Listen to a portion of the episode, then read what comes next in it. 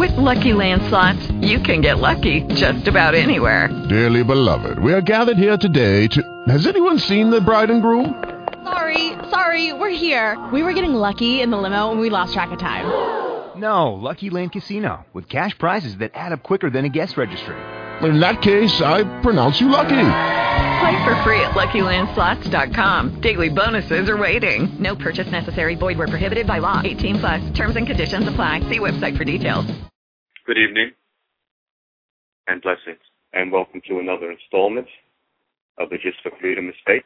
This show is produced by acclaimed historian, educator, and author Leslie Gist, and serves as our weekly live online discussion to celebrate the African-American experience by honoring all the people, past and present, black and white, who, with faith and focus, are preserving our rich history through literature, the arts, the skilled trades, and the humanities.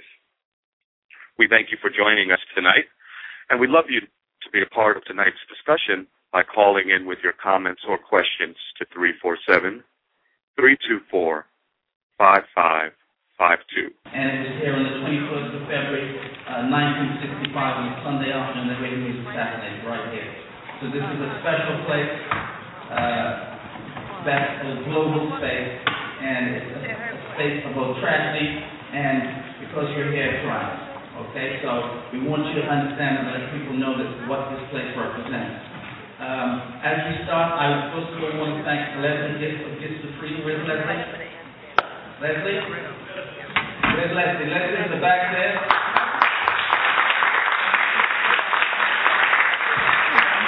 One of the things that we do here is we work with great people and great organizations to partner with events like this. And Leslie and the organization that brought this, this program here to work with us. And so we're very thankful for this relationship and we look forward to moving forward with this. I also want to mention also uh, the star of the evening, uh, the acclaimed filmmaker Sam. Sam Pollard.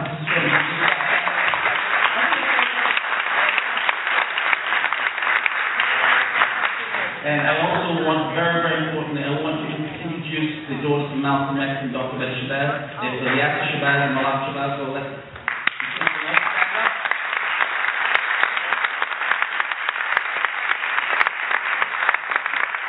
It's important to mention that all the board members, because they're my bosses. I have to behave myself.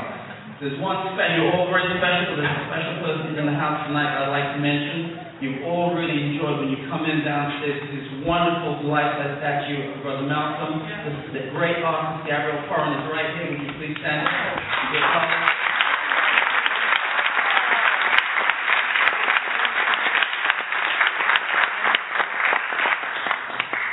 Uh, just a little bit of business. I want to thank you all for your donations. It means a lot to us. It helps us keep the doors open.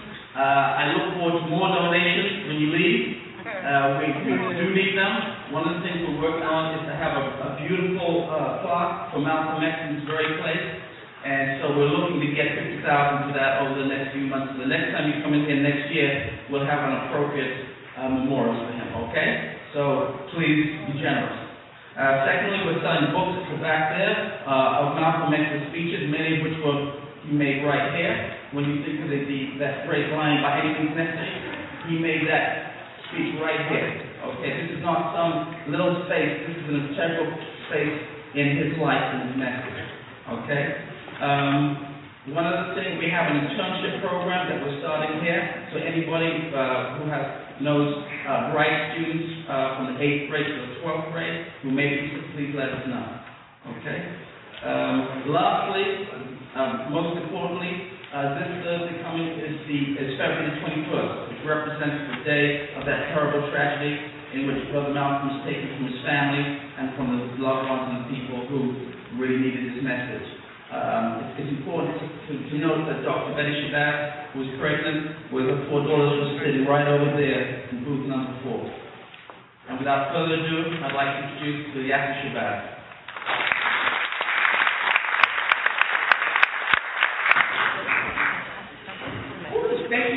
Mark is our executive director. We have we opened up the center a few years after my mother passed away, um, and so we're really fortunate right now to have Mark Hardin as our uh, executive director. He's been doing a great job. So let's please give him a round of applause.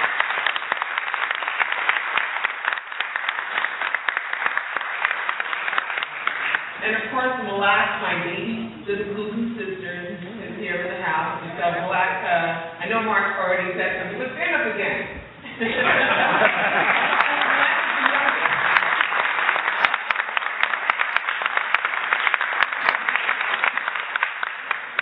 So um, when my mother, oh, let's see, I'm, so I want to talk about very briefly about this place.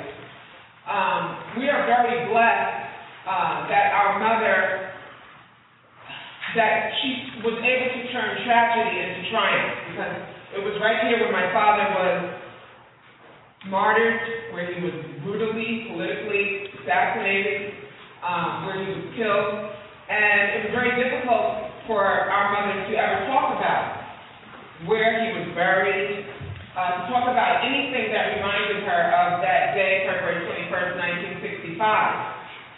And so I'm very happy that I came here with her, and, and she really lit up when she came in here. She spoke about Daniel Galvez doing this incredible mural. She picked out important uh, uh, moments in my father's in, in my father's life that she wanted to picture on the wall. Uh, she was extremely meticulous. She was a perfectionist. She wanted you to do it right, keep doing it until you got it right.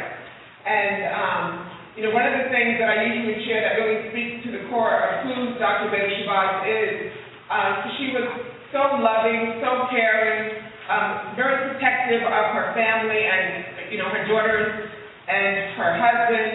Uh, when uh, Daniel Galvez did the the portion there where you see my mother pointing to where Daddy is in Africa with my uh, with me, with Kabila and Akula, she said, "You must put a bassinet on the floor because I don't want my fourth baby, the Miele, to feel left out." She wanted to make sure that the crescent and the star was positioned uh, correctly on his ring. And even with uh, uh, Gabriel Koren, with this magnificent sculpture downstairs. First, you know, everyone who does Malcolm, you know, they, they make him, you know, kind of tough, and, you know, they put really nice clothes on him, and she said, well, wait a minute, my husband, he was conservative. He didn't wear Armani. He just wore a simple two-button or three-button suit, and, and God bless you, Gabriel, for just doing a magnificent job, but she was very, very happy and proud of that sculpture downstairs.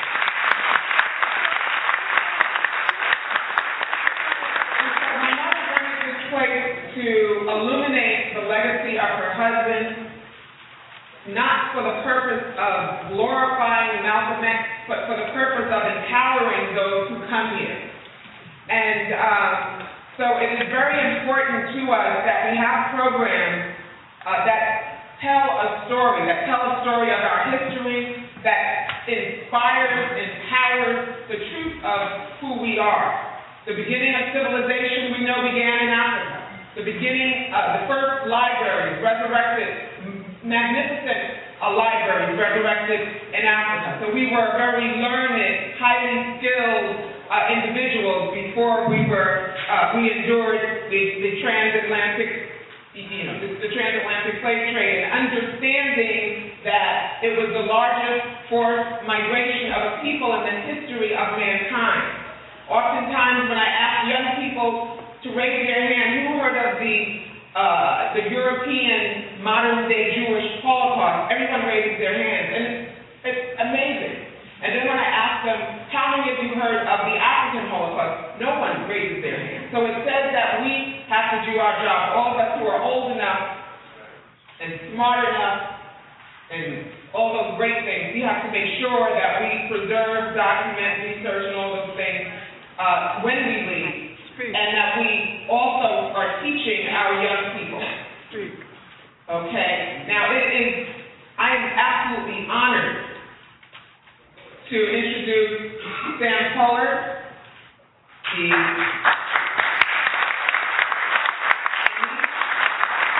award filmmaker, an Oscar nominee. Okay, so without further ado, I introduce Sam Pollard.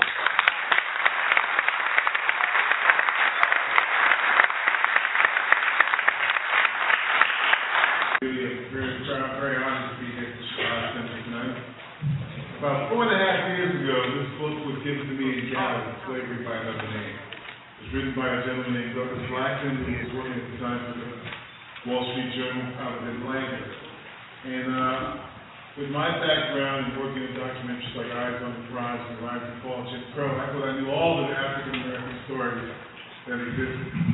But when I read this book in Gallup, I was amazed at the this untold story that looked at African Americans from the aftermath of the Civil War through the beginning of World War Two, basically primarily in the South, were forced into this thing called debt peonage, where if you were an African American man, you walked in a small town in Alabama, you could be picked up for lawn loitering, you could be picked up for just smoking a cigarette, you could be arrested, you could be sentenced to two, three, four, five, six, seven years in jail. You could be forced to work in coal mines or lumber camps, on railroad railroad quarries, you know, you could be forced to work on plantations. So when I read this book, it was like a real eye-opener, and I knew that this needed to be a film. This is an important thing, not only to be read on the written page, but to be seen on the screen. So it's like a lot of documentary filmmakers went through the process of raising the funds, and about two and a half years ago, we were able to get the film into production. And one of the amazing things about doing documentaries is always the research.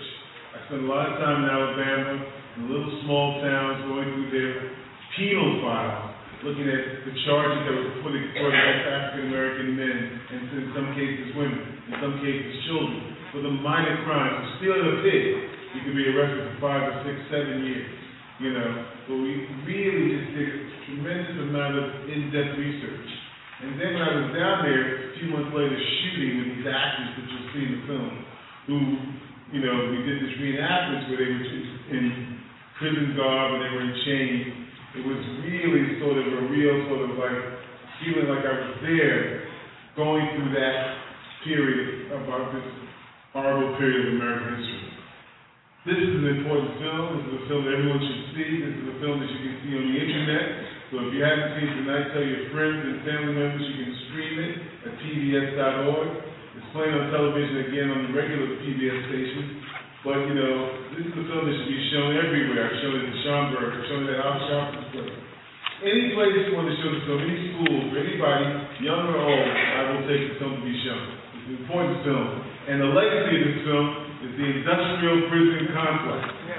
Michelle Alexander's book, The New Jim Crow, comes out of what this book is all about. That's right. You know, there's a legacy there. So please, watch this film. Hopefully, hopefully it'll open your eyes, make you think, make you want to go do your own research. Thank you very much.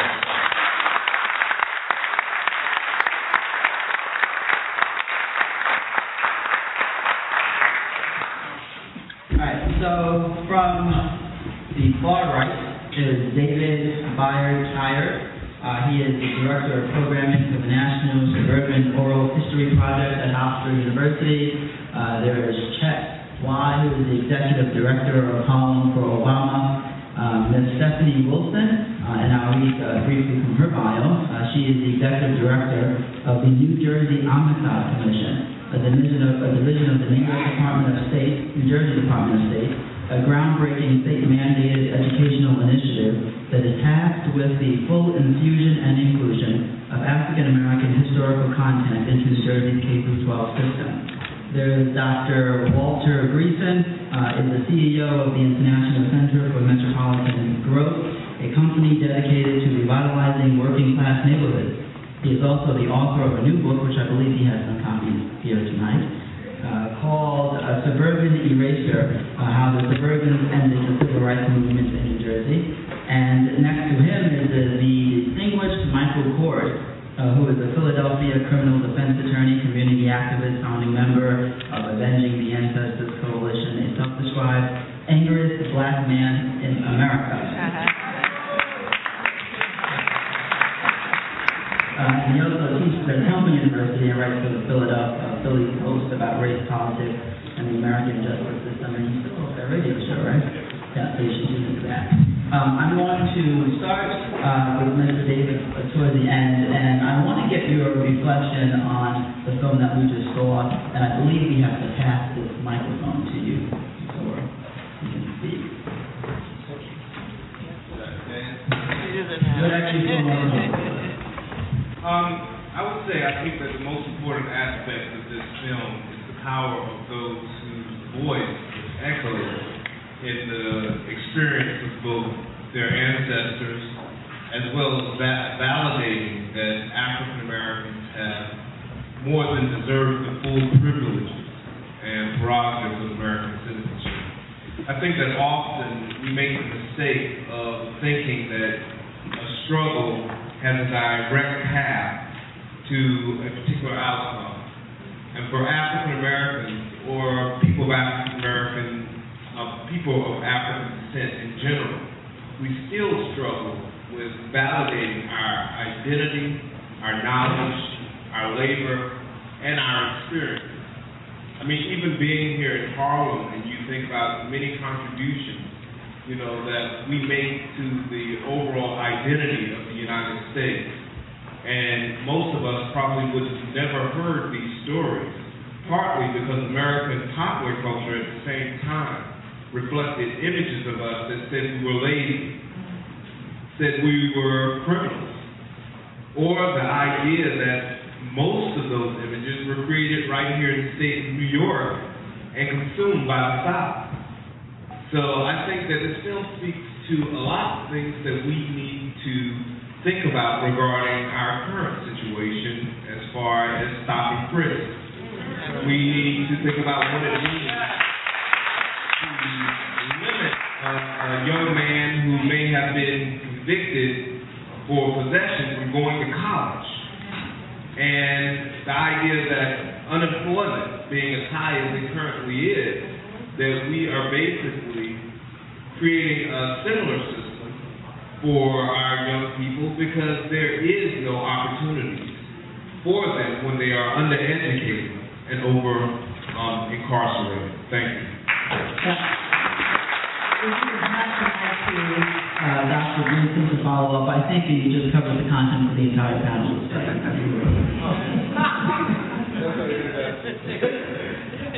Thank you all so much for the opportunity to come out and speak with all of you.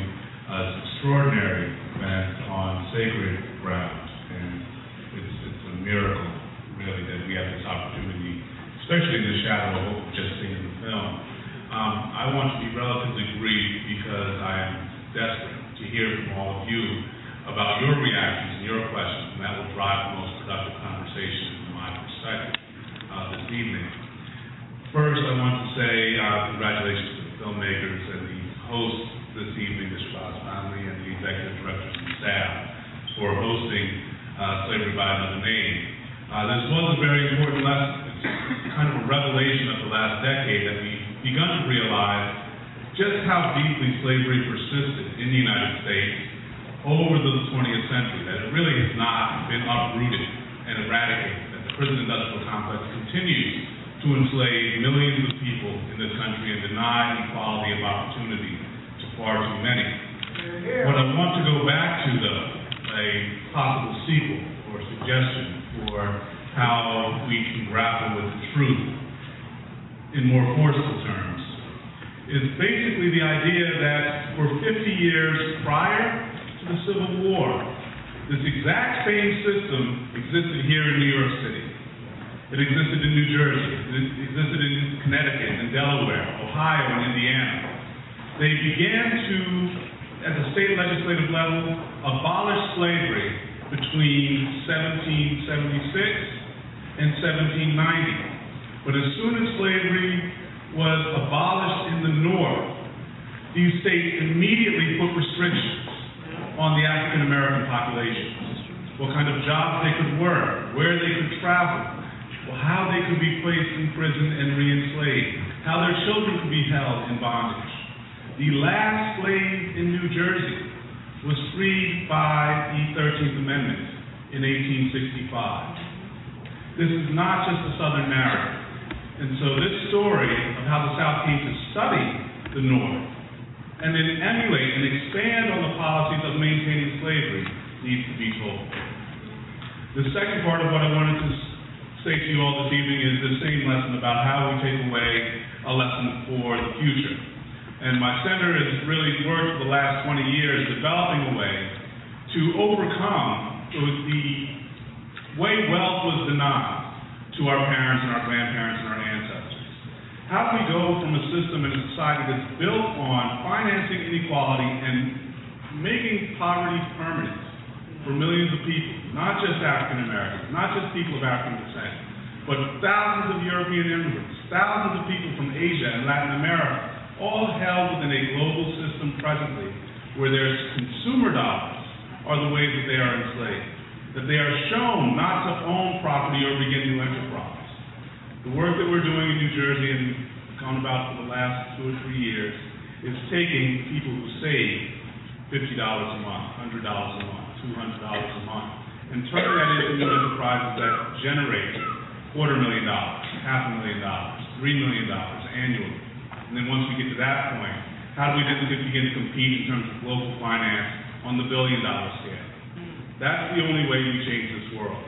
We need to look at this film. We need to engage this history, know the lessons, so that we can build a more just and fair world economy. We are the only people with this knowledge to be able to accomplish this. If we stand to the side, if we don't take the challenge, you can guarantee that inequality will persist and get worse for our children and our grandchildren.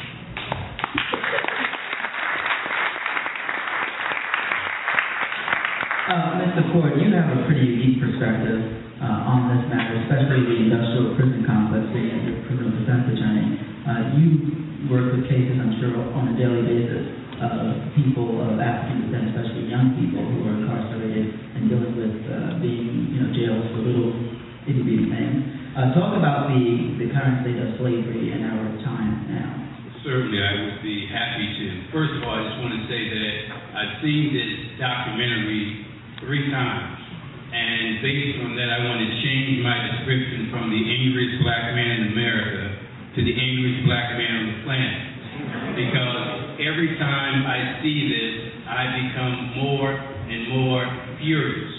James Baldwin says to be black and conscious in America is to be in a constant state of rage, and that is so true. And every time I see and hear about things like what was talked about in this documentary, I become more and more enraged.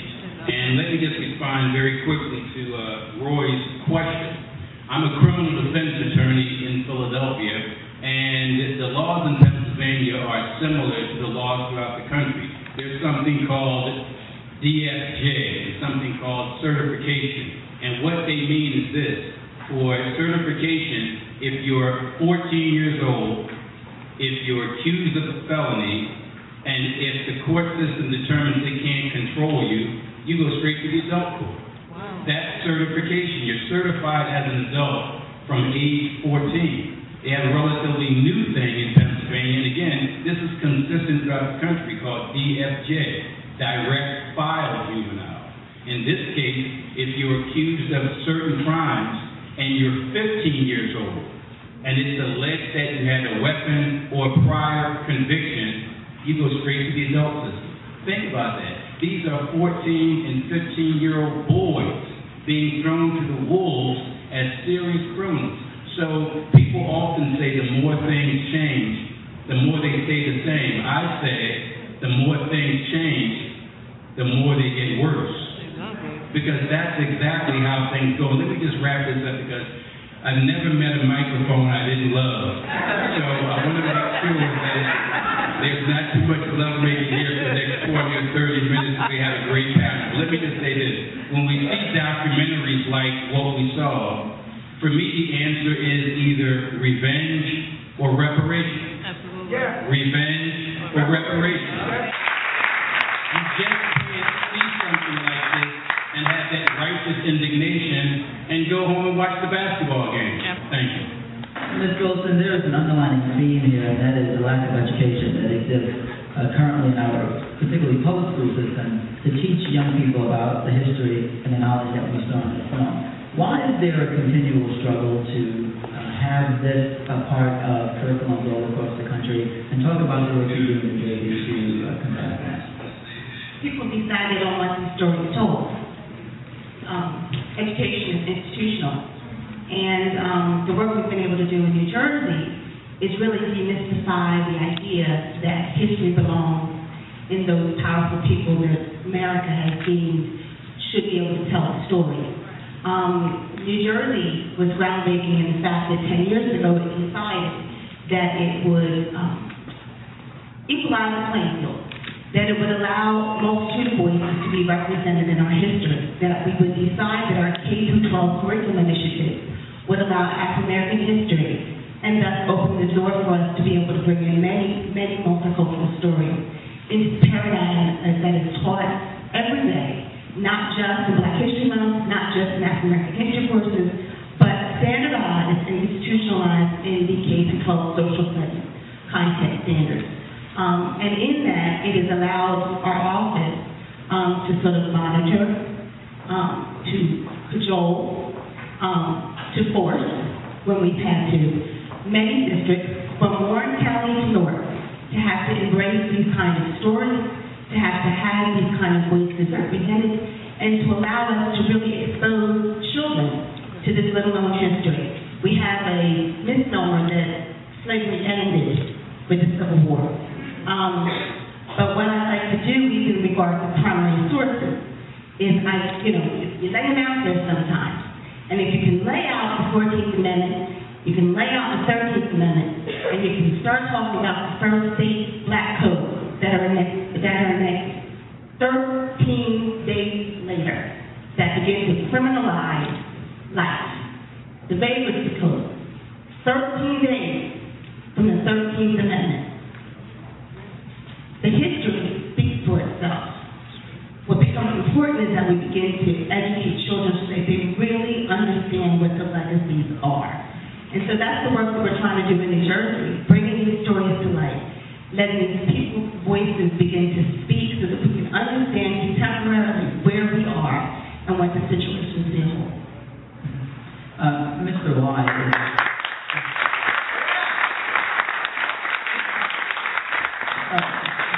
Community activism standpoint, if you can sort of uh, put all of this into context, we have the political group talk, the educational uh, perspective. What can people on the ground do uh, if they're in communities that don't have an Amistad Commission, for example? People on the ground want to uh, really become aware of what's going on. Where, where we sit in this whole prison industrial complex, you know, we're the engine, uh, we're the population that gets this done. We have, uh, we're, we're the resource. It's uh, no, it's not anything mystical or hard to believe why our kids are being scooped up or stopped at frisk. I mean, the prison complex, which is becoming more and more privatized. Our kids going into prison. Principally, we've been making money for a lot of localities that aren't here. Uh, not just as far as Uh, being and supplying those workers with a prison industry, all right, but also supplying them with uh, representation because uh, for a long time, and it's starting to change now, uh, the prison population was counted as part of their population as far as the census count. All right, so they got a greater re- representation than we did, and, and those those those children got off the bus. Uh, we have to look at the prison uh, industry now, and we have to look at our part in and start identifying some things. Uh, there are a couple of segments of this. You know, there's the direct uh, prison products, labor uh, companies that, that have products made in prison, and then there are the companies like Walmart and McDonald's that pay suppliers who have products made in prison. All right, so when you go into Walmart, you're looking at the uniforms or you're looking at the plastic utensils. They've been probably made by a prisoner. You go into McDonald's, you go into Walmart, here's what happens. Uh, the products that are brought back as far as uh, the returns, uh, the overstock items, all of that has to be liquidated. Walmart has some policy where Uh, they, they say that they don't use prison labor directly, right? But these these uh, liquidators come in and they purchase these these these cast-off products from Walmart, and then they take them to prisons and they have them uh, uh, the, the manufacturing identity is taken off of it, and they're put back into the market and sold at a, at a very low rate. So Walmart is is sending uh, or is making money from the liquidation. All right, but but that that what they are receiving is actually subsidized by us because the prisons are are operating as factories, taxpayers pay for them. You know, we're sending people into them, and they're getting cents on the dollar. And they, they say under this guise that, you know, you're giving these prisoners uh, uh, marketable skills. Well, let a prisoner walk out of the prison and go to the same place, you know, show up at the H R place of the of the corporation that employed them in prison and see what happens. So uh, some of these things about this complex, we, when we see officers push, pushing our kids up against the wall pervasively, you know, this isn't some mystic coincidence, all right? When we see a mayor like Bloomberg talking about how stop and frisk stops crime, all right? And he goes around the country and he talks about what he's doing about gun, guns, right? But he knows that these guns are sold in gun shows in Alabama, and Virginia, or whatever, and they aren't made in Harlem. And here you have the island of Manhattan is, is got, like, is surrounded by water. You can only get in on a bridge or a tunnel. He doesn't show off the flow of guns into Manhattan. He waits till they get here. And they, and our kids wound up in this system. All right? You see very little as far as uh, the gun sales or the, or the gun traffic before it gets to the aisle. And you see everybody swamping down. Uh, you know, when, when, when there's kids walking around and they're not finding guns, right? But they're finding things like marijuana, stuff like that, low level things to put us into system. So we have to be very conscious of this. As an activist, and I'm going to close real quick, we have to always be looking for things that are going to make change. For me, we have to readily identify these prison products. And uh, I would move that uh, we we start, as one of the things that we're going to be doing and looking at a, a plethora of things. We need to have a push to have prison products labeled as prison products. You know how they say made in America? Well, if it's made in prison, I say made in prison. All right, and we start looking at those things and making conscious decisions about how we spend. We start choking off the money, all right? We may not get there as far as, as uh, totally changing the system, but you watch who springs first, and they're guilty, they're guilty. So we're gonna have to do some things uh, really nuanced to change the situation.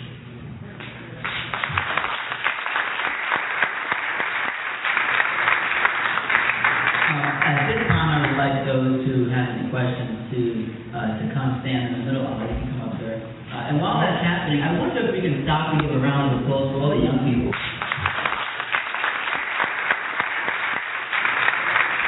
I really enjoyed the, uh, the film and the presentation. I like to say it still goes on today. Uh, Senator Eric Adams in Brooklyn, he had a program with the D A, Hines in Brooklyn. If you get caught smoking a cigarette on the subway, urinating, jumping the turnstile, you will be issued a summons. If you don't report for that court date, they will issue you a warrant, so you will have a criminal record. What is happening, when you go to these courts, you either going to do five days community service or thirty days in jail. When you do the five days community service, you are doing labor. You are cleaning up a toilet at the court. You are cleaning up the New York City Parks Department. So it haven't went away. They, it's dressed up, but it have not went away. It is still here. You got to wake up. When you people are going to work in the morning, when you see a, a, a group of men with the orange vests on, they are being worked just like they was in nineteen oh eight. We as black people, we spend too much money for Harlem not to own something in Malcolm X's name. We can own something on one hundred twenty-sixth. If we really love Malcolm X, just put our money where our mouth is. There's too much rappers out there with money. There's football players out there with money. There's basketball players out there with money. Okay. We, you know, right, thank you. There's a lot of things we can do.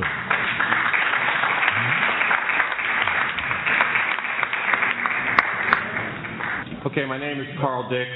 What I want to say is one of the historians in this film said that it would take a lot of hard work to uproot the way that they were incarcerating black people back then. Well, let me update it and take it a little farther. It will take revolution, nothing less, to uproot the way that they mistreat, abuse, and oppress black people. It's built into the fabric of the system.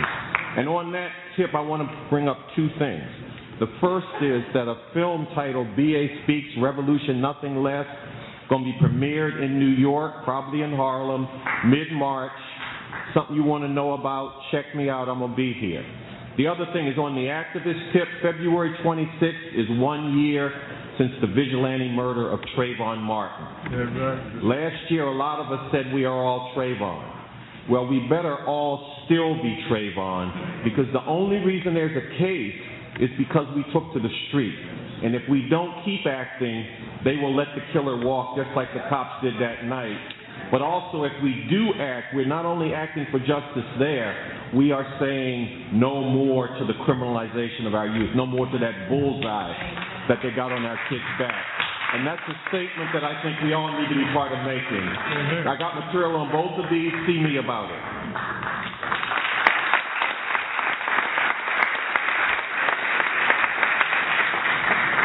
How you doing? My name is Tyrone Nero. I just, um, first I, I think I need to uh, note that I'm, I'm very blessed and pleased that in, in my life, someone picked me out of a crew of young black men that was possibly going to be in trouble and, and said, you have potential. And, you know, the first time I ever read the autobiography of Malcolm X, it was given to me by Ilyasah Shabazz. She's been my mentor for more than twenty-something years. Where I am right now, if it wasn't for Ilyasah. Uh, right now I'm in Columbia University working on a master's degree. My, my third master's degree. She told me to hurry up and make it a doctorate, but I have a plan for that. Part of it is, I think, policy backed by, and this is my reaction to the movie, policy is stated that this is the rule and these are how things are going to happen. And then you can have the law that makes these things up.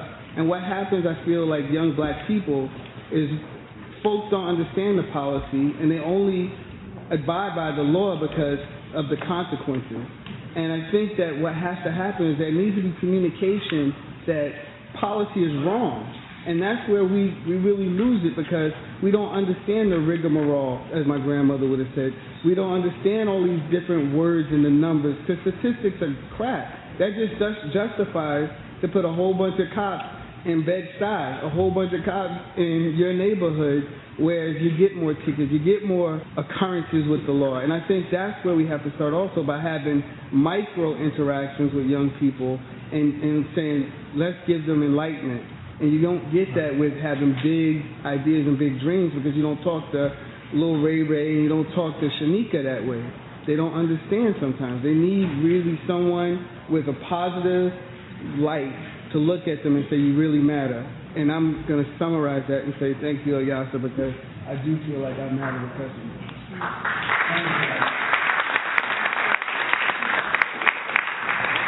Good evening. My name is Janie Farland, and no way am I that eloquent far as what they said, but um, I'm saying on behalf of those who are enslaved far as with the drug scene. Um, I did drugs for twenty years, and I'm an ex-crack addict, uh, five years. And the reason why I'm responding to this film is that when they talk about slavery, um, I was enslaved mentally. And what I want to say, there was a point where I couldn't talk, and I was really in the street. My family still going through that. They're enslaved mentally. And I only met one person, I can't mention their name, uh, but I'll just call him T-Mac. I met one person at a church who, when I was in bondage with um, drugs and mentally could not cope, they were able to speak to me where I was. My family does not believe in education. They don't believe in college. They don't believe in anything. My, my mom does not believe in any of that. I graduated at Saint John's University, a bachelor's, and I'm attending Hofstra University. And my point is with this film, uh, I didn't know anything about this. I'm, I'm embarrassed. I'm fifty-one years old. I knew nothing about this. I, I heard, I heard, and I'm saddened by it. And my tears, it, it's not that, you know, I'm very emotional, but the fact is I cannot believe that this thing happened. So it's, it's not only education, obviously. Our family has to talk to us about this. Um, my, my neighbors here, all of you have to talk to me about this. I know nothing about that. So my question basically is I don't know where to start. And I, I feel sort of embarrassed because I have a degree at, at Saint John's. I have a degree. I'm going for another degree, but I know nothing about this. And again, I'm fifty-one years old, so I'm asking you, what do I do to try to get this started? Good work.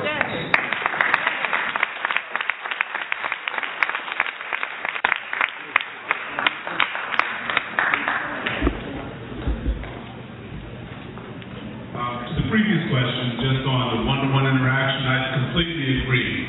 The way we deal with, and I'm an educator, I've worked in colleges for twenty years, but I teach in high school, I deal one-on-one with folks doing S A T prep to get to college for the first time, often the first person in their family's history every day. Uh, I dealt with a young man named Mitchell about six months ago, still in touch, he works for me now. Dealing with people one-on-one goes across the board. It's the interpersonal interaction.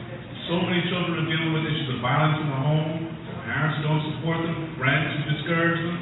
Having that conversation that I had with Mitchell set him on a path where he's like, well, education is doing great for me. I'm getting my degree, but now I'm also going to set the plan that it's not just a career I have in mind. I have a goal that I'm going to own my own business. I'm going to generate jobs for the people in my community that's struggling. And so that transformation has to happen one-to-one. So the second question, just really quickly on a book to start. For anyone who's here that is concerned with the history of New York and the connections with the film, Ira Berlin has a book that he put out with the New York Historical Association called Slavery in New York. And it talks about the institution back when this was New Amsterdam and how it evolved up to the point in the early nineteenth century when slavery came to an end in New York. So if you want to get a start just on that, it's an extraordinary book that blends primary sources with more difficult historical interpretation, but it's very accessible. Very simple book, Slavery in New York is a great place to get.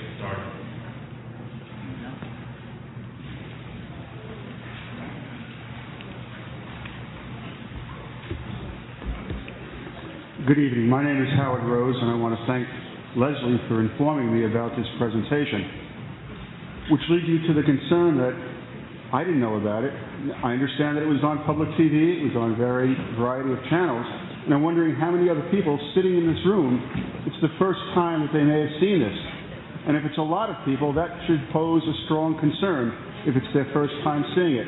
So my question is, what can be done to get this movie and perhaps complementary materials to go along with it to be in every library in the United States and every school system in the United States?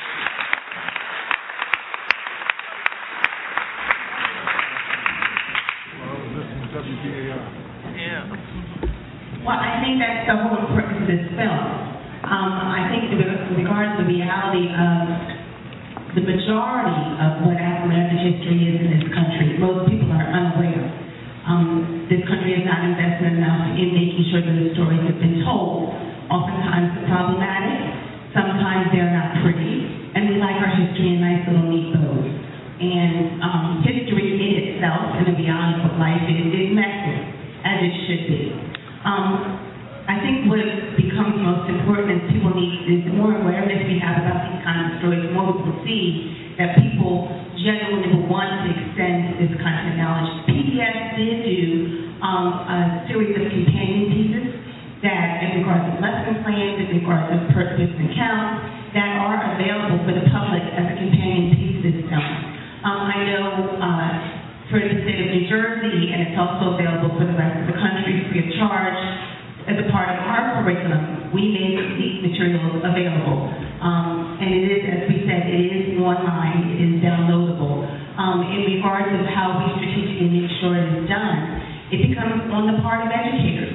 Um, when we begin to demystify these educational initiatives, we begin to really look at what we want included and the histories and the people we want included. We need to make sure that these are on the table. You know, we have this great big move for the Common Core standards. We have all these states that have adopted We're talking about skills, we're talking about testing, we're talking about all these things, but what becomes most important is if we're going to talk about whether or not these things are included, we must begin to talk about the real demystification and a real extent of the content that we're including for our kids. Because if we do not, we're going to look up and we're forty years down the road and we're having the same exact conversation. The stories are not being told. And at this point, there's too much wealth of material and wealth of opportunity that are out there, where the stories are out there, that we must make our states, our kids, adopt these stories and understand the historical significance that we have all played in regards to the American story. Uh, Stephanie, before you pass the mic, Can you, is there a formal process by which someone can petition uh, the local education body to include this in the curriculum? Well, I can speak for New Jersey, and I speak for New York as well. Um, the Amistad law is in both states. Now, the differential between New Jersey and New York is, is that um, when New Jersey instituted the Amistad law, we understood that it was a state mandate that needed to be funded, that it didn't have a staff, and he didn't have someone to oversee, not just the board of commissioners. Um, so New Jersey had a board of commissioners, but I was also hired to actually run the mandate. New York had the board of commissioners, and there's nobody that's actually able to run the mandate. So when it's a law that's on the books in New York, but no one has decided what it will look like, the pragmatics of it, how it will apply, what curriculum materials. I've been to New York many times with the Department of Education. They've asked many questions, but the actual institution of it has not transformed. New Jersey has its own challenges. We have many counties that don't want to adopt the policy, that don't want to understand what it means, that do not understand what the pragmatics are, that say if they translate it to a Black History Month program, et cetera. What I will say is, is that um, in, in either state, and there's now seven of them in the country that have asked me to come because they have this law. What I always say, because I myself am a parent and a school board member, and I know for sure that until you see material come home from your own children, you know that there has not been a shift in the change in the curriculum. So the most powerful means and modality for any of this to be pushed is parental involvement, community involvement. Yeah. When our communities demand that this is what is taught, the schools must listen. God not. Thank you. My name is Reggie Bratton. I'm from Brooklyn, New York. I'm a fifty-five-year-old father of four boys and two grandsons. Uh, my question to the panel is this. Uh, I grew up in a project in Brooklyn. Um, and so for the last ten, fifteen years, we've tried to, with this uh, criminal system, uh, incarcerating so many of our youth. We had a ten-point system that we put on a sheet of paper and try to let the parents and the children know what to do uh, for preventive measures to not get into prison. And if you got there, this is what you could do to have to expedite the process of getting out. Can the panel answer or give me some more tips that I can increase this list that I could give out to the parents of children who are in school, because we have students in school now? I could uh, hand this out to the churches. Oh, just I want to give some give, give some more tips. Uh, if you guys can hold on to that question and answer it in one second, we're going to try to get another question in. Hello, my name is W. Zuniga, and um, I'm honored to be here with you guys tonight. Um, my question is, uh, when the uh, when the drug era came into to New York City, uh, the crack and cocaine era, I'm sorry. We passed, they passed Rockefeller laws, and those laws target our community. Now we're talking about gun laws, and I'm all to stop the violence and guns. But how certain are we that when these gun laws are passed, they're not here again to target our community? Because we can rally for Trayvon Martin, and I'm all for Trayvon Martin, but we can't rally for many issues that we have in our community. So as a panel, what are, what are your suggestions? Uh, like I said before, you know, Uh, there's one thing, especially with the Bloomberg Fund, it's one thing to concentrate on uh, the, the companies and the stores and the gun shows uh, that uh, where the guns are, are sold, and then they're transported to New York. So if you know if you know where people buy guns, you know, you know they're coming into New York, and you're not stopping them before they come to New York, you have a different agenda. And to wait until the community is saturated with guns, and then under this ruse, search every gun, you know, every gun in a community, you know, that's, that's a different agenda. You know, and, and the mayor may be talking about he's anti-gun and everything else, but with the stop and frisk, he can't justify this. And it's putting a lot of people into the system. So uh, we, we talk about gun laws, all right, and what's being changed now, the, the emphasis is on automatic weapons, and it's also on uh, background checks, which I don't think background checks are a bad idea. But going back to a couple of, uh, quickly, a couple of uh, questions before, um, one of the things that we can do is stop being so damn afraid about young people. Yeah. You know, we're walking right past them every day, and we're not saying hello. You know? And we got a community of kids that we see as hostile and alienated. And, and, and what's, what's the mystery about why that is? All right? So, you know, you can see from the example uh, that the man is, uh, he's talking about, he's going to Colombia, he's, he's got a couple of masters, he's working on his doctorate. Somebody engaged him. Somebody at some point did not wait till it was a more compelling circumstance. They said hello and started a conversation with him and he turned him around. So some of the things that we can do are very, very, very, very small, but important. You know, I was asked to be on this panel as both, I guess, artists and historians. And I think a lot of times, you know, that can't be contained. Because when you think about outrage, we often operate from a point of outrage and anger. But what happens when it dies down? We just wait for the next cause. So again, I think that it's important that we do take a more positive um, and active process in how information is disseminated throughout our community and who we're working with. Hello, my name is Mary Kemp. I'm from Philadelphia. I'm a member of a C A C, a Vinci Ancestor Coalition. And every we meet once a month, and our, our libation before we have our meeting, we honor our ancestors by yelling out their names, and we are often yelling out Malcolm X's name, and such as Fannie Lou Hamer and all the people, Doctor Leon Sullivan. We give them honors once a month before we start our meeting, and I think that's to help the young people to keep their memories alive. And uh, I just want to say that um, I, the film that I saw, it reminds me of something that's going on this week in California. Um, this I didn't uphold, uh, uh, I don't condone what he did, but no one's talking about the letter that he left back, and I think that should be in the discussion. Uh,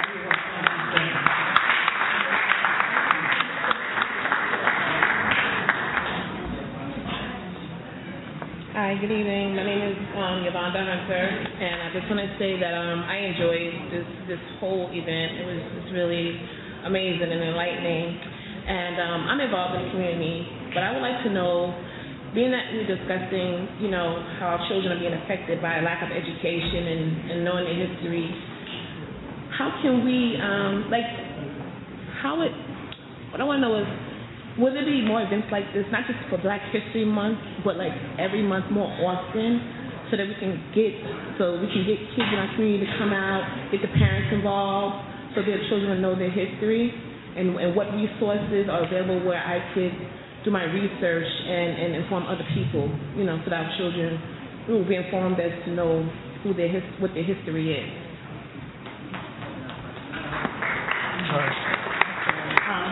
Good evening. Um, thank you. Uh, my name is uh, Sister Terry Wisdom, and um, I'm the treasurer of the Hamilton Heights Homeowners Association, and it's a group of homeowners in Hamilton Heights, um, mostly African American and mostly elders. And we came, we bought a block of tickets, and we also um, bought some books. But I think that this is very important, and um, my question is twofold.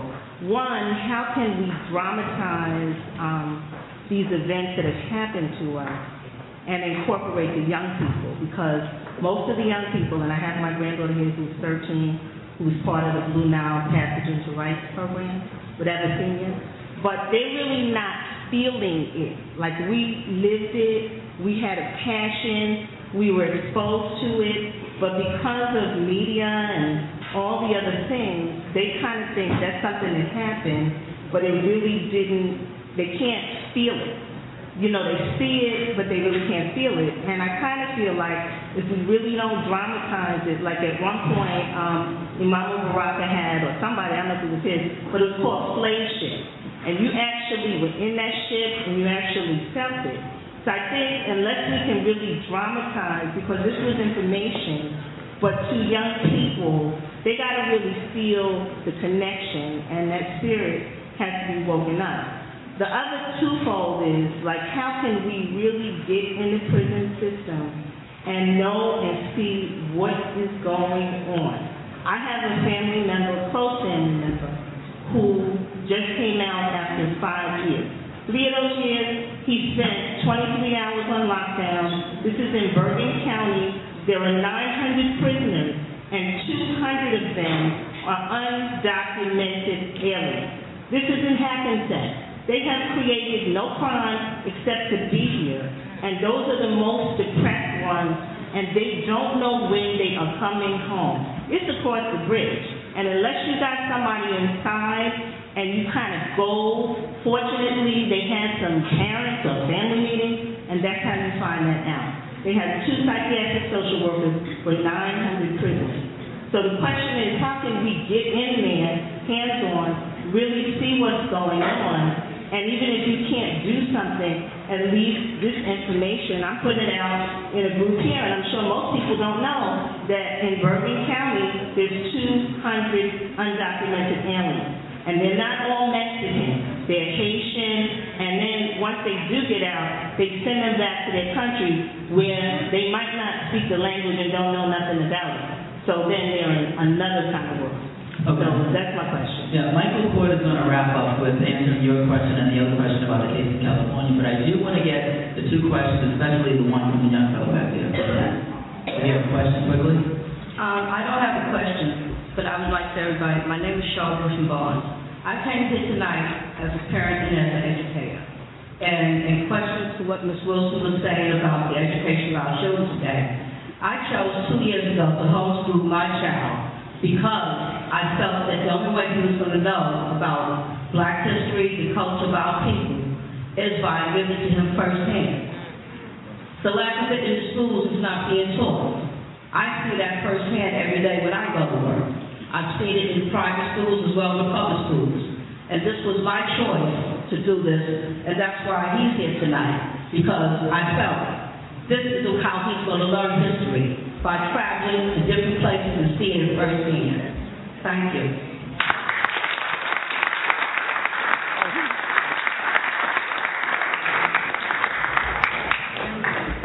I know we're running out of time and folks are trying to get out of here, so I'm going to be very quick in my response. Um, there was a young lady who was from the ATTAC organization, A T A C, Avenging the Ancestors Coalition. She has the button on. I'd like folks to investigate that just by going to the website, avenging the ancestors dot com. avenging the ancestors dot com. They fought in Philadelphia. They found out, I should say we found out, that the first White House was in Philadelphia. Yep. George Washington enslaved Black people there. We fought the federal government and won a historic victory back in two thousand ten. And if you go to Philadelphia, at sixth and Market, at the Liberty Bell Center, you'll see a magnificent memorial to the enslaved Africans owned by George Washington at America's first White House. So just log on to w w w dot avenging the ancestors dot com. Um, after that, after that shameless plug there, because I am a member of that, um, let me just respond to the issue she raised about uh, Christopher Dorner. And I'll make this very quick by saying this. Whether you loved him or hated him, you have to concede that even a broken clock is right twice a day. What you need to do in connection with that is there's a mass movement on the internet through a website, change dot org. So if you go to change dot org, they're trying to round up at least a million signatures of people calling for not only an investigation into the death of Dorner,